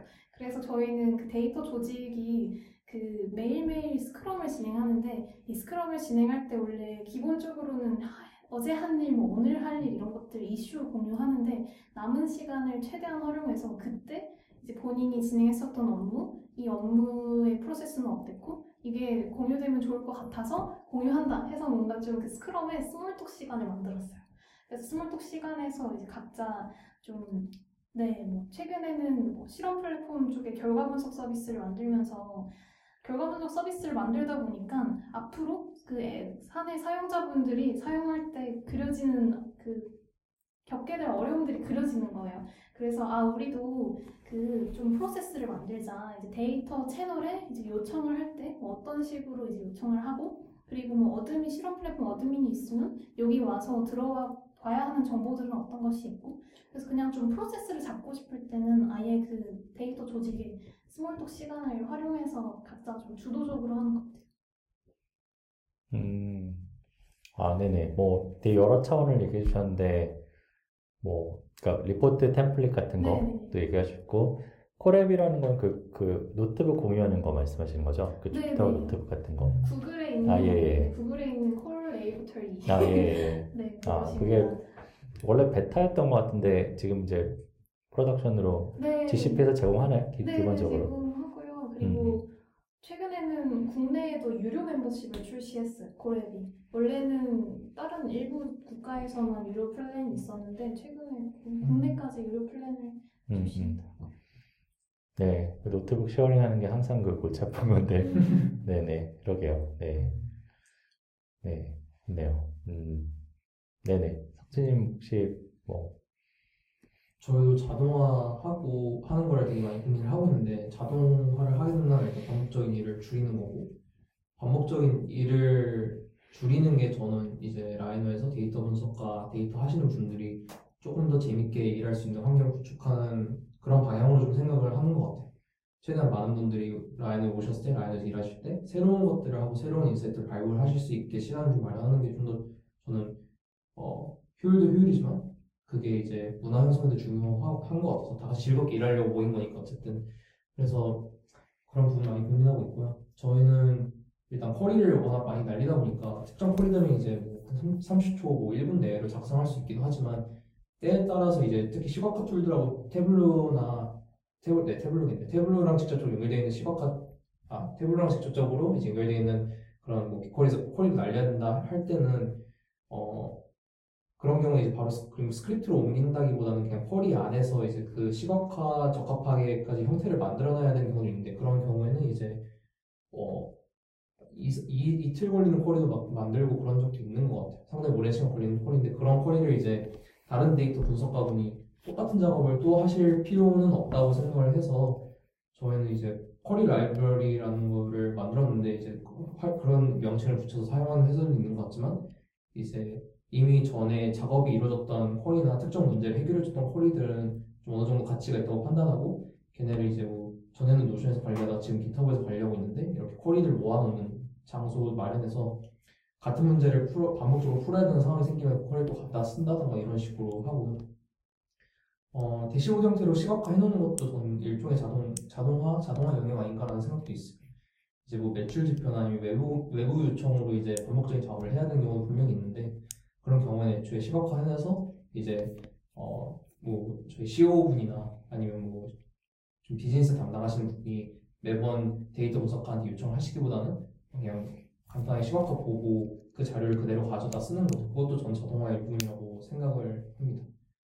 또 다른 건 이제 또 자동 자동화 이게 자동화인가 이렇게 생각하실 수도 있지만 저는 교육 세션 데이터 활용 교육 음. 세션 여는 것도 자동화라고 생각을 해요. 매번 만약에 이제 똑같은 작업을 요청해 주시는 분이 있다면 아 이 작업은 어, 반복적이고아니걸 떠나서 이 특정 직군의 분한테는 굉장히 중요한 작업이구나. 그렇기 때문에 이 특정 작업을 우리가 어, 직접 이분이 하실 수 있도록 해, 드려서 속도 저하가 안 생기도록 커뮤니케이션 코스트 아낄 수 있도록 해드리는 것도 되게 중요하겠다.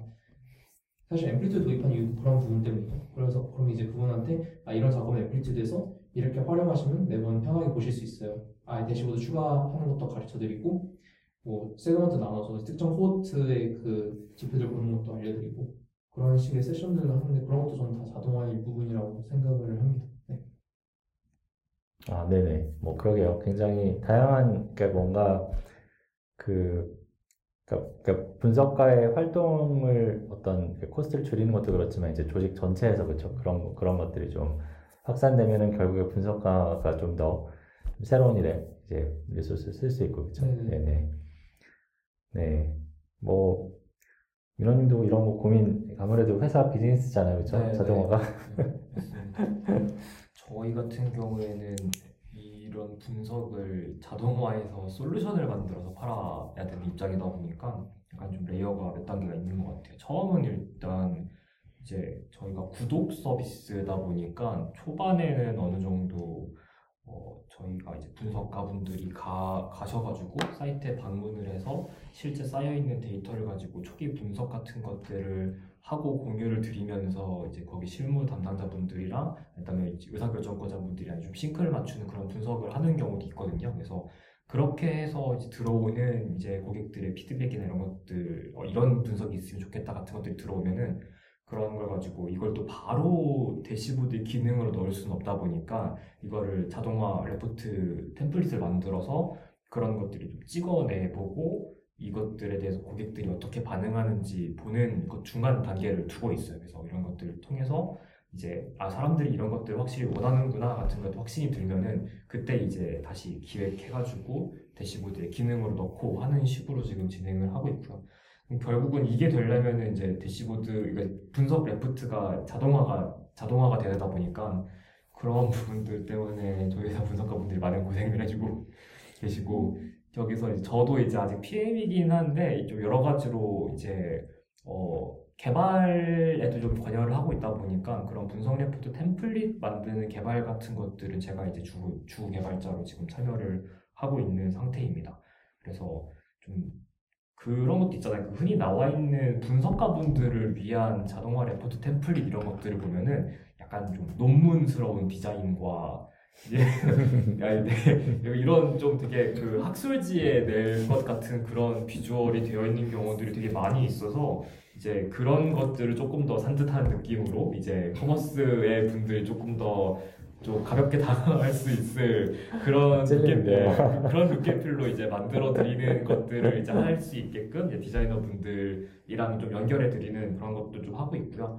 그 다음에 이제 사실 되게 시각화를 할 때도 그런 색깔이라든지, 왜냐면 저만 해도 제가 그 정록색 약인데 보통 되게 많은 시각화 라이브러리에서 기본 카테고리 컬 색깔로 빨간색이랑 초록색을 넣는 경우들이 있어요. 그렇게 되면은 3점도만 점으로만 뿌려도 저는 구분 못 하거든요. 이제 그런 식의 색상 배합이라든지 조금 더 데이터를 강조할 수 있는 그런 색상 선택이라든지 이런 부분까지도 이제 다른 디자이너 분들이나 아니면 시각화 많이 하셨던 분들이랑 얘기를 해서 왜냐하면 보통은 이제 분석가 분들이 이제 매번 데이터를 보면서 아 이거 이 색깔로 하면 잘 안 보이는데 이렇게 바꾸고 하는 것들도 많이 생기시는데 좀 어느 정도 이런 분석 템플릿에서 분석가분들 좀 더 본질적인 부분들에 집중하실 수 있게끔 다른 부가적인 테마 스타일링 그 다음에 그런 레포트, 빌드 이런 것들에 대해서 좀 많이 가져와가지고 개발하는 부분들을 좀 많이 서포트를 해드리고 있습니다. 그래서 생각보다 되게 고민할 부분들이 많은 포인트들이 있고 뭐 저희가 조금 더 같은 템플릿을 다양한 고객사에 막 찍어내야 되는 경우들이 생기다 보니까 저희가 이 문제가 조금 더 빨리 생겼던 것 같아요. 그래서 근데 제, 저도 이제 분석하, 분석할 때 보면은 보통 이런 것들 신경을 많이 썼던 게, 아, 이거가 이제 매주 들어오는 요청인데, 내가 이 템플릿 작업을 2주를 고생을 해가지고 하는 게, 이 앞으로 매주 한 번씩 시간을 조금 들이면 될 것 같은데, 에서 조금 고민을 하게 됐던 것 같거든요. 그래서 이런 포인트가 있을 때 역시 약간 좀 사내 문화적으로 좀 이렇게 아, 자동화하자 이런 얘기들을 누가 좀등더밀로 주면은 굉장히 분석가 분들께서 굉장히 행복해하시면서 시간을 투입해 하실 수 있다 약간 이런 얘기들을 좀 많이 드리고 싶습니다. 혹시 이거 영상을 듣고 계시는 의사 결정권자 분들이 계시다면 분석가 분들을 위해서 자동화에 대한 고민도 많이 해봐 주시면 좋을 것 같아요. 네네 뭐 제가 사실 그거에 약간 한 맺힌 분석가 출신이라 저는 이제 가장 일단은 이제 엔지니어 그쵸 저희도 이제 엔지니어분이 엔지니어 팀이 있는데 거기서 이제 최대한 그런 환경 좀 마련해 주시는 거 처음부터 좀 말씀드렸고 그래서 저희 그 데이터 파이프라인이랑 그런 그 분석 라이브러리 같은 거 이제 주피터 이제 허브를 딱 키면은 바로 다 로딩돼서 그냥 스팟 바로 펄에 날릴 수 있게 지금 뭐 저, 지금 때 되어 있고 근데 이제 그거 위에서 이제 지금 사실 되게 고도화하신는 분이 되게 많거든요. 예를 들어서 이제 뭐 방금 말씀하신 그런 템플릿 같은 거 이제 KPI 뭐 분석, 그죠? KPI 인베스티게이션 할 때 떨어져 떨어졌을 때 주로 떨어졌을 때 그죠? 올라갔을 때 아무도 이제 분석하라고 안 하니까.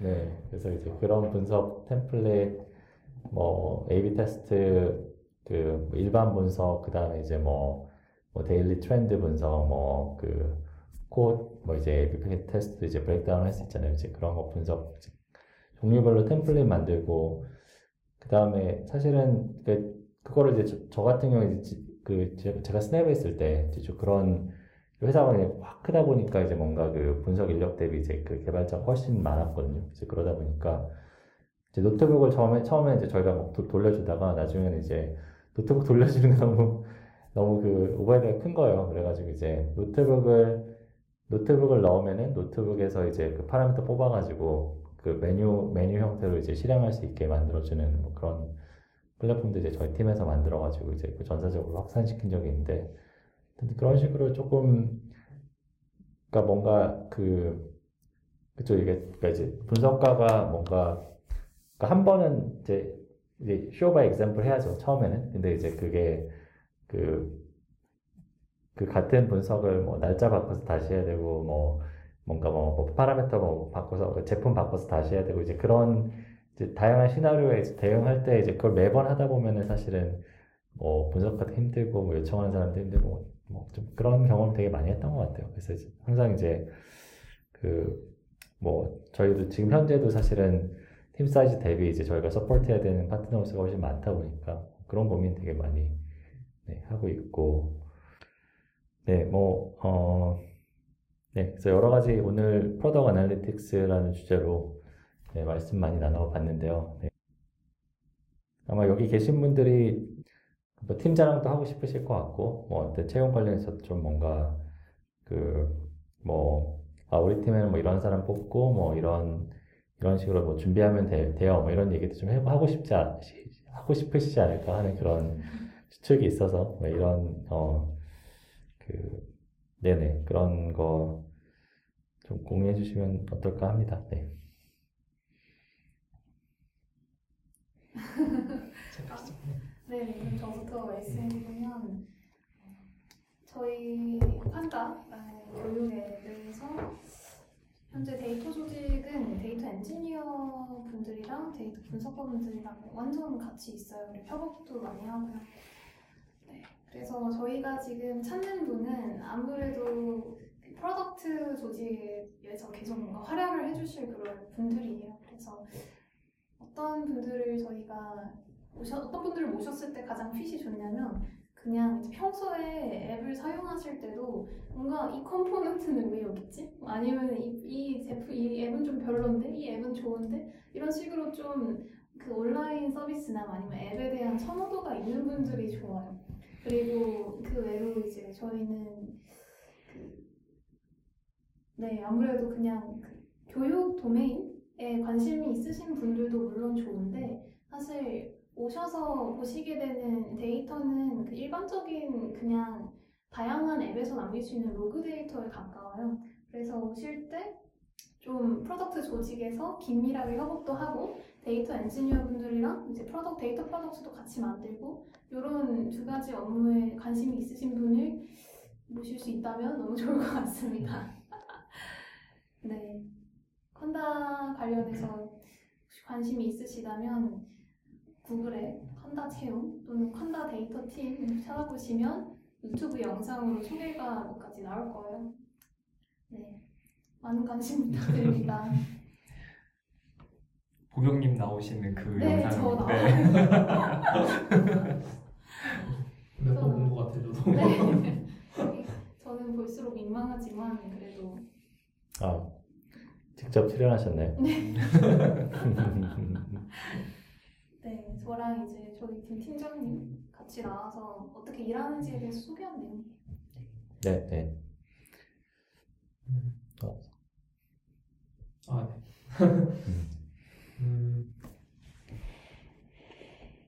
이제 좋은 프로덕트 애널리틱스 팀 조건이 아무래도 이제 실제로 저희 분석가들이 이제 일을 하고 이제 결과물 내고 아웃된게 이제 프로덕트를 만들어가는 과정에서 실제로 반영된다는 믿음이 있어야지 그게 좋은 프로덕트 애널리틱스 팀이라고 저는 생, 개인적으로 생각을 하는데 어, 라이너 프로덕트 애널리틱스에 대해서 제일 큰 장점은 그 실제로 분석 결과가 프로덕트 개선까지 이제 반영되기까지 뎁스가 굉장히 짧다. 사실상 뎁스가 없다고 저는 생각을 하고 있는데 어, 애초에 프로덕트 오너랑 주요 의사결정권자들하고 제일 회사에서 밀접하게 일하는 직군이 프로덕트 데이터 분석가이기도 하고 그 다음에 이제 프로덕트 데이터 분석가들끼리 이제 개인 성장을 어떻게 이제 프로덕트 성장으로도 연결하면서 같이 상호작용하면서 얼라인된 상태로 같이 성장할 수 있을까 회사랑 같이 어떻게 성장할 수 있을까, 서비스랑 같이 어떻게 성장할 수 있을까 이런 부분들을 많이 고민하고 있거든요.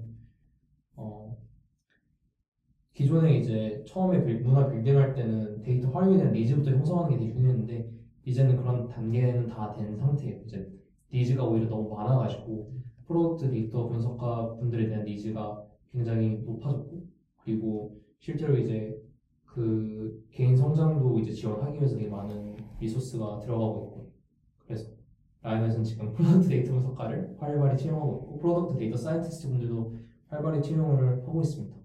주요하게 왔을 때 추천 쪽으로도 관심 있는 분들은 추천 엔지니어 분들하고 활발하게 협업할 기회도 있으니 그런 분도 그런 부분도 같이 고려해서 네. 라이너 블로그를 찾아주시고 라이너 채용 네. 페이지를 찾아주시면 될 것 같습니다. 정말 재밌게 성과 내는 거에 많은 집중을 하고 있기 때문에 같이 오시면 재밌는 거 많이 할 수 있을 거라고 믿고 있습니다. 네. 네네. 네. 마지막으로 저희 데이터 라이즈 얘기를 해보자면 사실 저희 같은 경우에는 이제 이 환다나 라이너랑은 조금 다른 결일 거예요. 저희가 지금 별도의 뭐 PA 팀이 있다거나 이런 상태는 아닌데 뭐 데이터 조직은 존재하거든요. 근데 저희가 조금 다른 점이라고 하면은 그 프로덕트 분석가가 보통 서비스에서 하시는 그런 업무 프로세스 자체를 서비스로 만들고 있다고 보시면 될 것 같습니다. 그래서 뭔가 PA의 그런 경험도 물론 있겠지만 아예 기능의 기획 자체가 이제 DA를 중심으로 돌아가게 되는 경우들이 굉장히 많아요. 왜냐하면 결국은 분석가분들이 만들어주시는 그런 분석을 이제 솔루션에 얹어야 되기, 되기 때문에 그래서 저희가 분석 관련된 기능에 대해서 정기적인 회의를 할 때는 분석가 분들 들어오셔서 분석 공유해 주시고 그다음에 그 전주에 분석했던 것들을 보고 프론트엔드 분들이 아 저번 주에 봤던 걸 가지고 MVP를 만들어 봤습니다 이런 식으로 뭐 시각화를 공유해 주신다든지 아니면 이제 저 같은 사람들은 들어가서 기존에 있었던 니즈들과 이런 것들을 합쳐가지고 뭐 새로운 기능을 제안 드린다든지 그런 것들이 이제 어 보통은 다른 분들이 뭔가 만들고 여기에 대한 성과 측정과 더 나은 제품을 만들기 위한 피드백 형태로 이제 협업이 이루어졌다고 하면은 저희는 아예 기능 개발 자체가 DA를 중심으로 돌아가는 시스템이다 보니까 이거에 이런 구조의 좋고 나쁨을 떠나서 굉장히 다른 형태로 협업하는 그런 경험을 아마 해보실 수 있을 것 같습니다. 그래서 그래서 사실 저 같은 분들이 많이 오세요. 그래서 데이터 데이터 업으로 시작했다가 아 모르겠다 나도 한번 만들어 보자 이렇게 해서 오셨다가 이제 제품 개발에 벽이 한번 또 부딪히면서 이제 아, 분석 그런 이런 것도 있는데 그래서 좀 더 업무를 하는 과정에서 다른 회사들 대비 아 데이터 또는 데이터 분석을 하시는 분이 조금 더 주인공이 되는 느낌을 아마 받으실 수 있다는 점에서 아마 좀 차별화되는 부분들이 있지 않을까라는 생각을 합니다. 네, 저희도 이제 채용 페이지나 이런 것들 통해서 전직군 활발히 채용을 하고 있기 때문에 저희도 많은 관심 가져주시면 감사하겠습니다.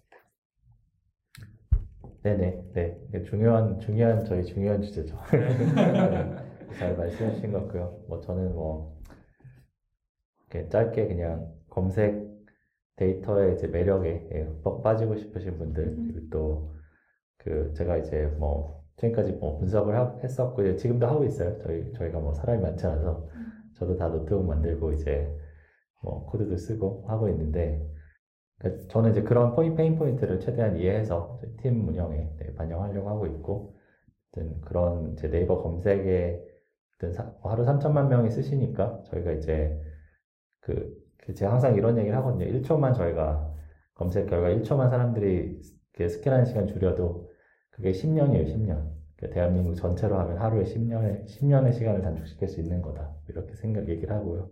뭐 저도 이제 팀 블로그가 있어서 네, 그걸 공유를 해드리도록 하겠습니다. 네. 또 이제 그 시작하시는 분들이 아마 또 궁금해 하시는 게, 아, 내가 이거 어떻게 PA 분야 시작할 수 있을까? 아니면 이제 실제 현업에 계신 분들도 내가 뭐, 이게 좀 분야가 되게 빨리빨리 변하잖아요. 뭐, 저희 쪽 분야가 다 그렇지만은, 예. 어떻게 하면 좀 뭔가 그 이제 리프레시 할수 있을까 지식을 뭐 이런 고민도 하실 것 같은데 뭐 관련해서 뭐 여기 계신 분들이 뭐 아마 또시 공유도 많이 하시고 공부도 열심히 하시는 분들이라서 뭔가 좋은 말씀 해주실 수 있, 지 않을까 제가 이제 좀많이 꼬이는데요 네피 a 를 시작하시는 분들 아예 이제 첫 직무로 피 a 를 시작하려고 하시는 분들은 왠지 드물 것 같아요 왜냐면은 이 모바일 앱에 뭔가 데이터를 활용해서 뭔가 개선한다는 것 자체가 조금 이제 학교에서 배우는 것들에서는 전혀 그런 게 없으니까요. 그래서 PA로 전환을 하고 싶으신 분들도 꽤 많으실 것 같아요. 그래서 어, 만약에 이제 새롭게 시작하시는 분들이라면 저희는 이제 그냥 진짜 기본적으로는 아까 말씀드렸다시피 앱을 쓰실 때그 앱의 화면들을 좀 보면서 뭔가 기획 의도를 한번 생각해 본다거나 아니면 어떤 지표를 보고 있겠구나 이런 걸 유추해 보는 것도 중요한 것 같고요. 그리고 이제 가장 중요한 지식들이 아무래도 이제 실험, 가설 검증 그리고 조금 더 나아가면은 인과관계와 상관관계를 확실히 조 구분할 수 있는 그런 지식들이 있으면 좋을 것 같아요. 그래서 이런 이제 통계 쪽에서 가설 검정 쪽에 가까운 그런 지식들을 채우면 좋을 것 같고요. 그리고 아예 처음 시작하시는 분이라면 저는 구글에 프로덕트 데이터 사이언티스트 인터뷰 질문 이런 것도 찾아봐요. 그래서 그쪽에서 요구되는 항목들 그 항목들을 보면 물론 SQL, 프로덕트 센스 그리고 실험 관련된 지식 이런 것들이 메인인데 이런 걸 채우시면 좋을 것 같아요. 그리고 아예 실무에 계신 분들은 어, 아마 계시다면 프로덕트 조직이 있을 것 같은데 프로덕트 조직과 가까워지고 어떤 일 하고 있는지 어떤 고민들 하고 있는지 좀 들으시면서 시작하시는 게 좋을 것 같아요. 그리고 그 PA 관련된 이런 얘기들을 할 수 있는 공간이 열정이 있으신 분들을 모아둔 게 또 저희 PAP 커뮤니티다 보니까 PAP 커뮤니티 오셔서 이제 블로그 글 같은 것도 보시고 같이 논의할 수 있는 장을 더 마련하려고 하니까 얘기하면서 서로 더 알아가면 좋을 것 같습니다. 네. 부경이 너무 잘 설명해 주셔서 생각을 하고 있었어요. 어, 저 같은 경우에는 이제 PA 쪽으로 나가게 된 이유가 모바일 서비스들에 원래 관심이 많았는데 실제로 모바일 서비스들이 어, 개성에 따라서 뭐 다른 실험을 하기도 하고 뭐 인스타그램 같은 경우는 에 이제 뭐 비즈니스 계정에 뭐 이런 테스트하고 개인 계정 저런 테스트하고 이런 것도 있는데 그런 거에 좀 관심을 가지면서 보거나 아니면 뭐 스포티파이는 나한테 이런 음악을 왜 추천해줬을까 이런 걸 생각하다가 프로덕트 쪽으로 좀 많이 빠지고 관심을 가지게 되는 것 같아요. 그래서 보기님 아까 말씀해 주셨듯이 이제 모바일 서비스나 앱 서비스 같은 거 보실 때 이제 특정 뭐 업데이트가 있었다 아니면 변화가 있었다 하면 그것도 어 대다수의 경우에는 이제 특정 분들을 위해서 특정 문제를 해결하기 위해서 생긴 변화일 거라고 저는 생각하는데 그런 그런 기획 의도가 어떤 데이터를 중심으로 사고돼서 이루어졌을지 의사 결정이 이루어졌을지 생각해보는 연습하는 것도 저는 굉장히 굉장히 중요하다고 생각을 합니다. 어 그거와 더불어서 이제 실제로 왜 나는 왜 피해를 하고 싶은 걸까 한번 생각해 보시는 것도 어, 좀 굉장히 근본적일 수도 있지만 어, 생각해 보실 만한 지점인 것 같아요. 그냥 데이터를 다루는 게 좋아서 그냥 PA를 한다기보다는 실제로 저는 좀 문제 해결을 어, 하는 부분이 좀더 PA로서 더 중요한 영역이라고 생각을 해서 어, 왜 PA를 하고 싶은지 아는 게 이제 좀 장기적인 관점에서 롱런하게 이제 좀 지향점 가지고 드라이브로 삼아서 달릴 수 있는 그런 동기부여가 되지 않을까 싶어서 그런 근본적인 부분도 항상 생각하시면 좋을 것 같아요. 제가 피해를 이제 시작하는 입장에 해가지고 음. 정답은 아닐 수도 있습니다. 네, 석진님 의견을 조금 더 받아가지고 제 말씀을 드리면은 결국은 저는 저런 것들이 이제 이 도메인에 대한 관심과 그 다음에 내가 여기서 더 잘하고 싶다라는 부분에서 시작을 한다고 생각을 해요. 내가 되게 좋아하는 이제 예를 들면 이커머스라고 하면은 나는 내 이커머스 일을 하는 걸 되게 좋아하는데 더 잘하고 싶다. 그러면은 더 잘하기 위해서 필요한 게 뭐지? 라고 시작하면서 내가 그동안 해왔던 것들을 평가를 하고 평가 지표를 잡고 이것보다 더 나은 것들을 만들기 위해 실험을 돌리고 이런 과정들로 시작을 한다고 생각이 들더라고요. 그래서 저는 사실 전공을 이것저 바꾸다가 뭐 이제 통계학으로 이제 나중에 이제 옮기게 된 케이스인데 통계학에서 알려주는 것들이 되게 그런 방법론에 대한 것들이었던 반면에 막상 그런 도구들을 따로따로 배우고 있을 때는 전 이 분야가 재밌다고 생각을 한 번도 한 적이 없었거든요. 근데 그냥 뭔가 제가 재밌어하는 분야를 만나고 이 분야에서 내가 일을 더 잘하고 싶다는 생각이 드니까 그동안 제가 배워왔던 이런 도구들이 이제 쓸모가 이제 생기는 거죠. 그래서 약간 PA를 결국 이제 하고 싶다 이런 것들도 아마 이런 생각을 하셨다라고 하면은 많은 경우 그런 부분에서 약간 욕심이 생기신 단계가 아닐까라고 이제 감히 이제 예상을 해보고요.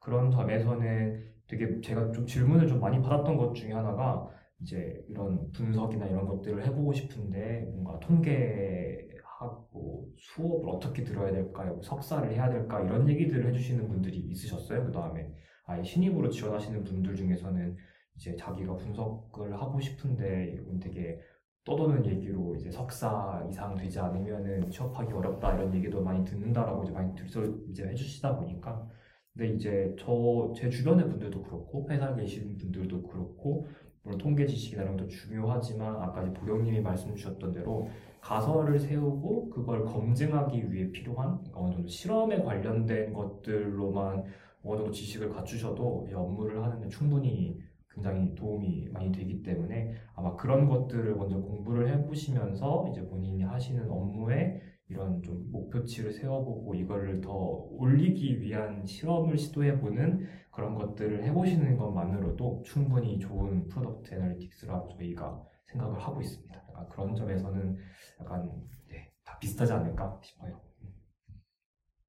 네, 저도 뭐 어, 그, 그 제가 항상 그 인터뷰 같은 거 저도 이제 해보면 생각보다 그 제품에 대해서 이렇게 잘 이렇게 제품을 써보고 오시는 분이 그게 많지가 않아요. 생각보다 뭐 예를 들어서 제가 뭐 예전에 스냅 스냅에서 인터뷰할 때 뭐 스냅챗 그 초기 압력 어떻게 되는지 잘 모르는 사람들이 조금 있었거든요. 네, 근데 그런 거 보면은 사실은 그게 무슨 박사학위가 필요한 게 아니라 그죠 일단 프로덕에 대한 열정이 되게 좀 중요하다는 생각을 저도 해서 그런 어 뭐 그냥 되게 현실적인 얘기로 케이스 인터뷰 같은 거 하면 대부분 다 그그 그 자사 제품 가지고 하잖아요 그죠 그런 거를 저기 뭐 예를 들어 뭐그 환다 인터뷰를 보는데 갑자기 뭐 네이버 예제를 빼지는 않을 거 아니에요 예를 들어서 뭐 그래서 그런 거는 좀 그러니까 이제 인터뷰하시는 회사 적어도 프로덕에서 좀 고민을 해보시는 게 좋지 않을까 생각 되고